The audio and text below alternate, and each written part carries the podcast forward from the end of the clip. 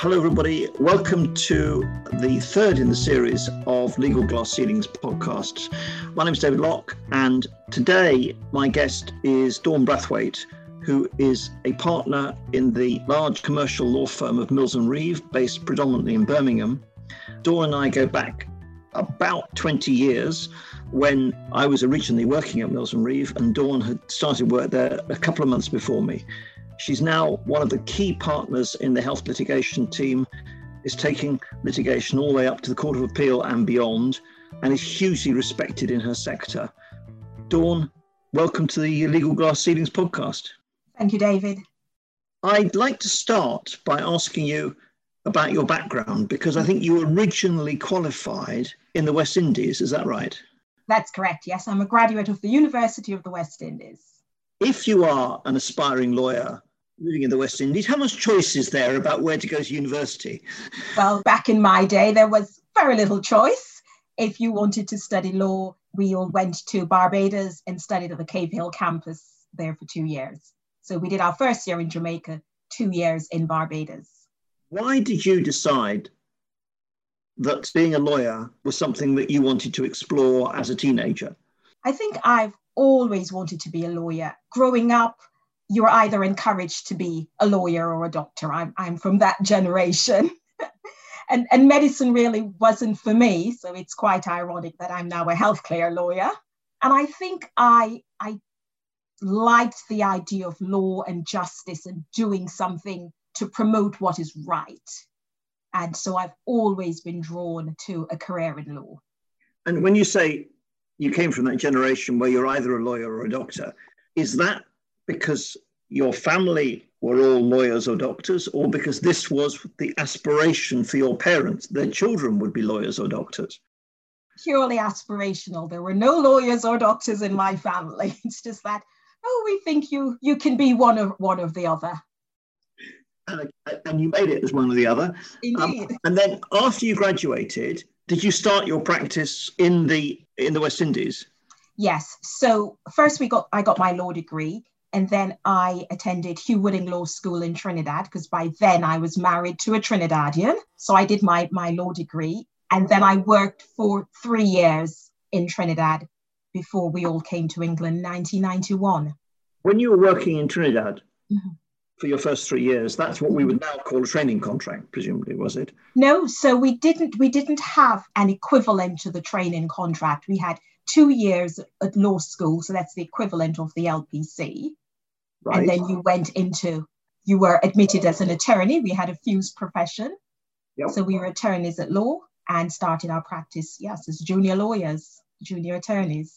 And then what persuaded you, and I, I think I can say Terry, because um, uh, Terry's also a great friend of ours, to take the, in a sense, enormous risk of coming to England Yes, and it was an enormous risk. People thought we were absolutely crazy. If you remember 1991, we were still in a recession. Yep. We had two young girls by then, and we we wanted a change. We wanted um, to spread our wings a bit. I was born in, in England.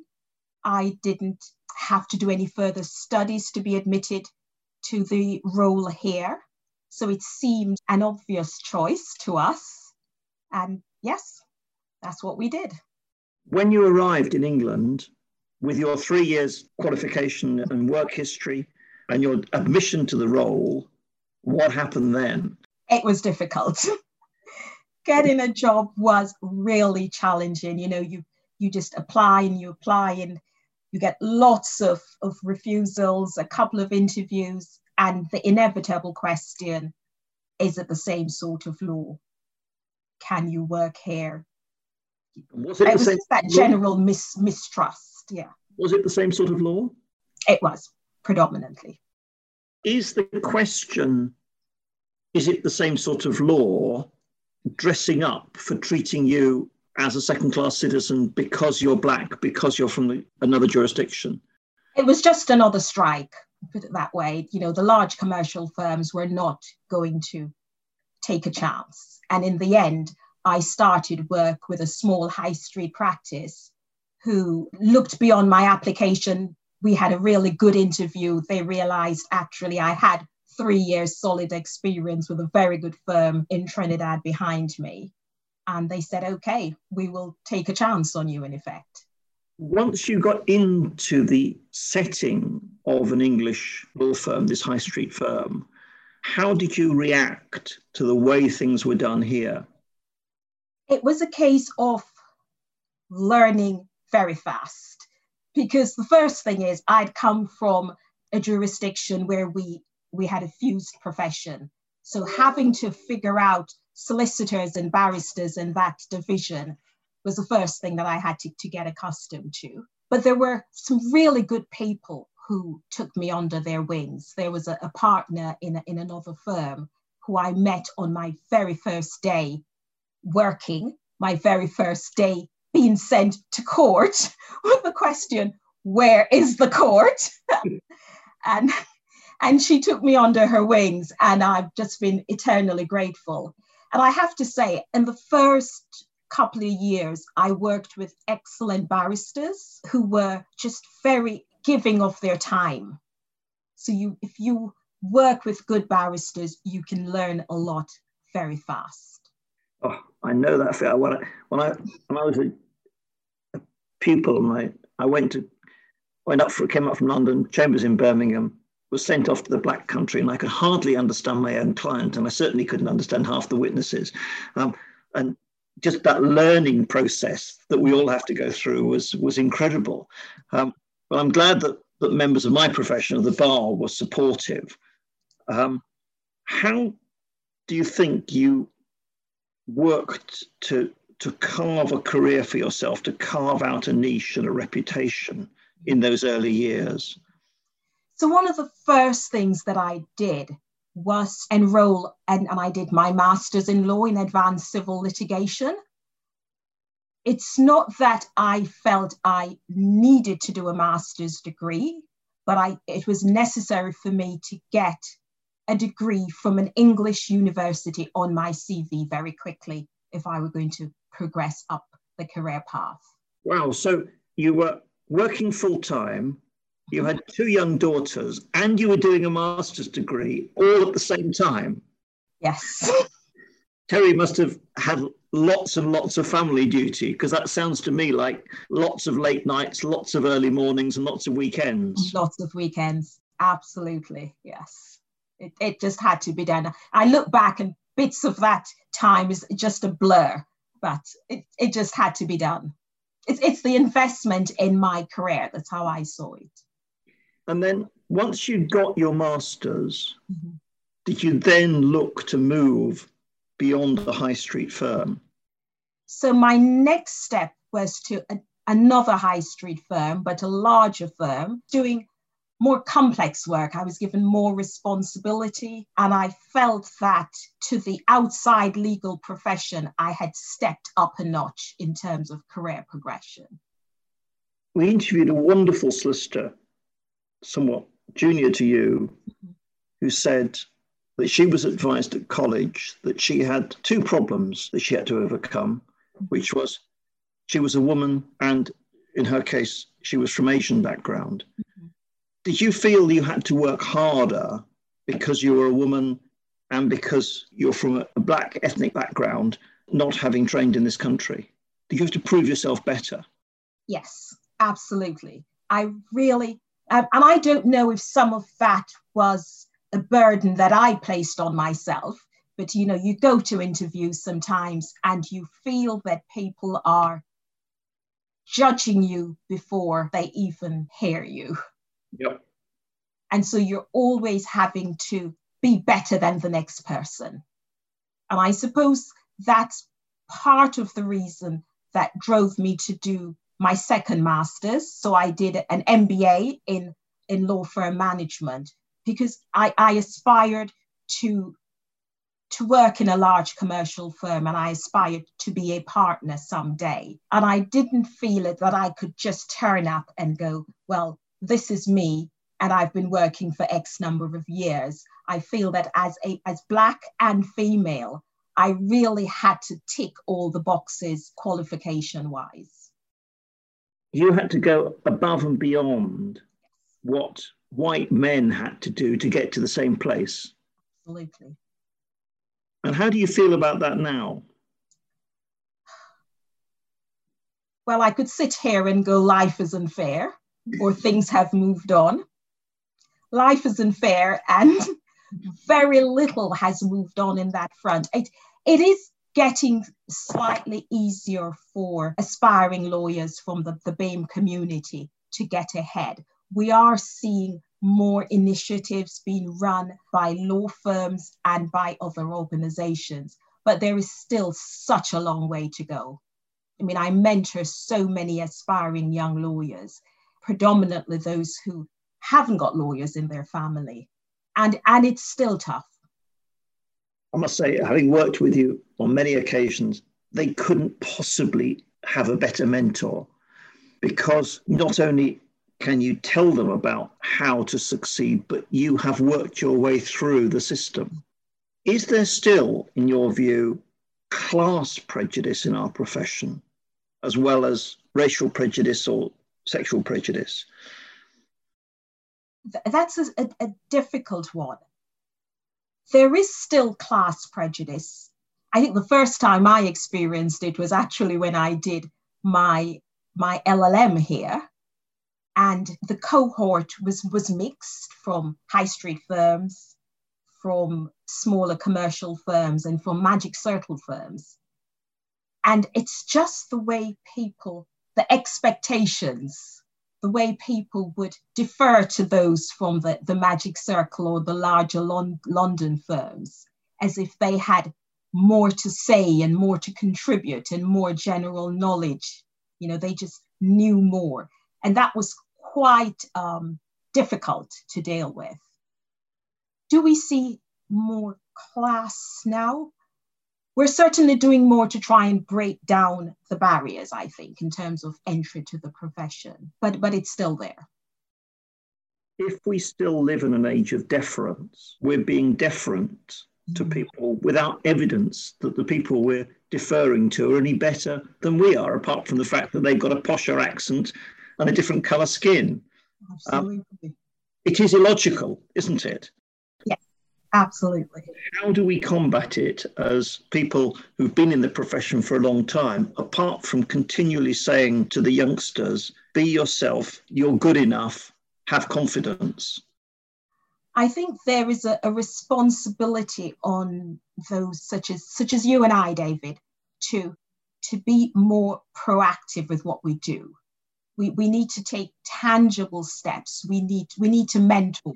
You know, there is so much that can be achieved through proper mentoring schemes. We, we need to sponsor, so we need to open the door for others. We need to engage with students at an early age. I think by the time they get to university, that's probably too late. So I'm increasingly thinking we need to engage more at the, the high school level when students are saying, we're thinking about a career in law. So we can just help them to think about appropriate A level subjects and appropriate universities and what it means in terms of the financial investment for their families and what to do when they come out the other end. How soon do they start looking if they want to be solicitors at training contracts or vacation schemes? You know, I I'm always surprised when I speak to students who are looking for training contracts, and I say, well, by then it's now too late because most firms are offering their training contracts from their vacation schemes. Yep. So it's just continually engaging at every step of, of their career. I mean, I'm always surprised when I go out to certain events and young Black law students are still surprised that as a Black female, I am a partner. You know, they still have that wow moment. And that says to me, there is still a lot to be done. Obviously, part of the reason for this podcast is to persuade young people with talent mm-hmm. that the law is something that's worthwhile. Mm-hmm. And so, as a very senior, successful lawyer, has it given you a career where you've been concerned with justice, with truth, doing something that's worthwhile, or is it purely to earn money?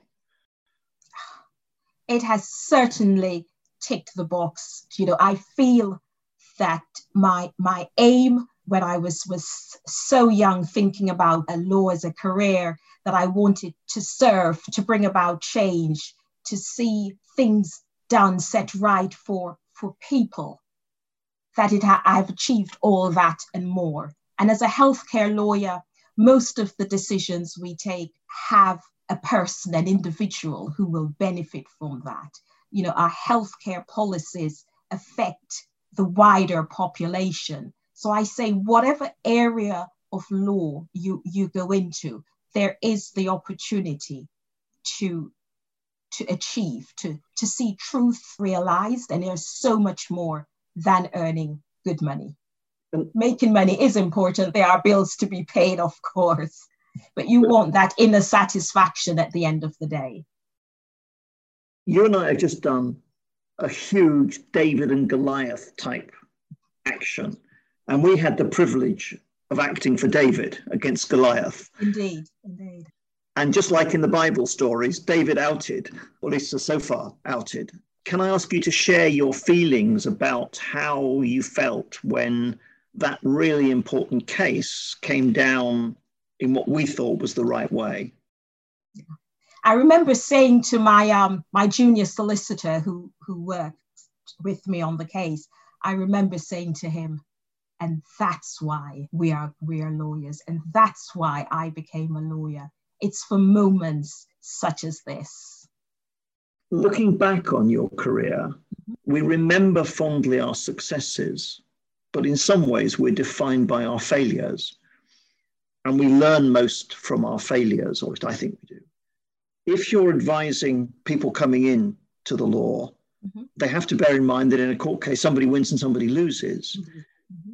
How do we, how do you think you can turn the experience of failure, either mm-hmm. losing a court case or something else going wrong, mm-hmm. Into a positive for your career, for your ability, for your learning? I think the important thing is, as you said, there are going to be cases that you will lose, or as my mother would say, there are always going to be bumps in the road that you're going to have to encounter. And it's how you deal with it. So you've got to take your moment. I've had my moments where I've just gone and felt very sorry for myself. And then you've got to bounce back. You've got to bounce back quickly. You've got to reassess what happened. What could you have done differently? What was the learning? You've got to face it, learn it, and never make that mistake again. If it's if it's something that's within your powers.